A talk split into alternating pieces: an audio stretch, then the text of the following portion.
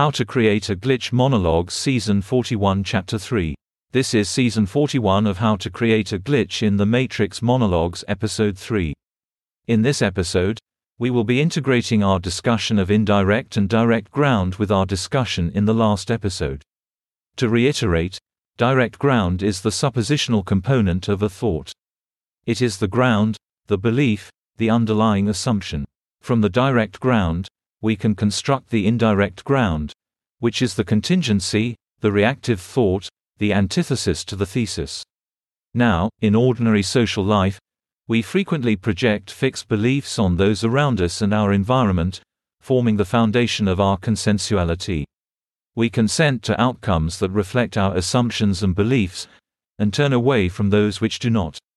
Socially, by acting on a fixed perception of the other, you are projecting that direct ground onto another's action, making yourself contingent to it, the indirect ground.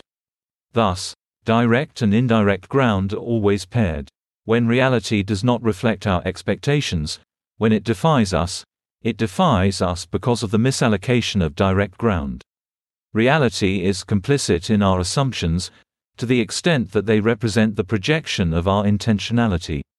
Let me explain. Suppose you were to act on a fixed perception of another, but that perception was wrong, then your reactions to their action are fundamentally reactive.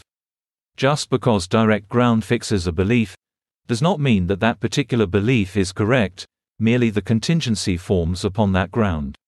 So, in the example above, your reaction is indirect ground, regardless of whether your projection of another is a correct one.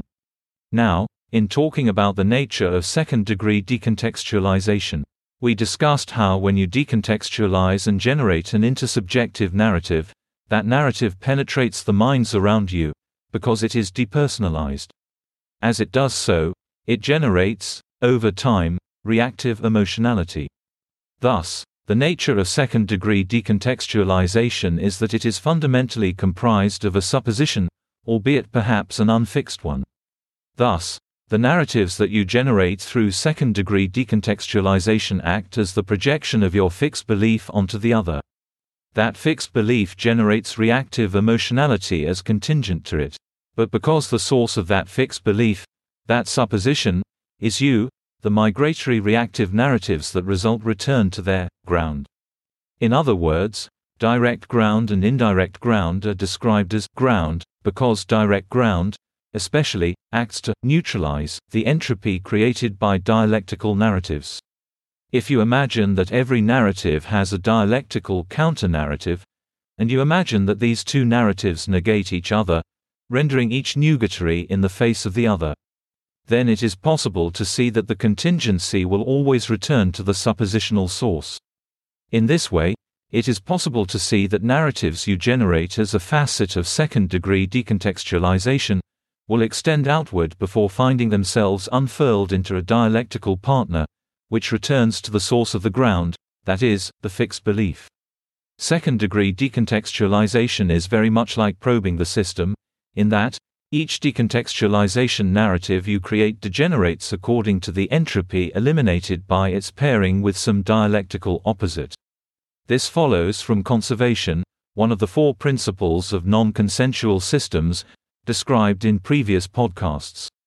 Ultimately, this means that if you generate decontextualization, it will eventually produce a dialectical narrative within the system, which is effectively the output of the system in response to your ground. This will manifest as multiplicity corresponding to the plate which generated the decontextualization. In the case of the plate of the hands, so a typewritten statement, second-degree decontextualization means that it will manifest the dialectical narrative through the hand language of those you encounter. Now, the time it takes for the narrative to return to its source, the generator, is the substitution time. The time that it takes for the narrative to degenerate into a nugatory dialectical pairing. That's the end of the podcast for today. If you enjoyed it, please like, comment and subscribe.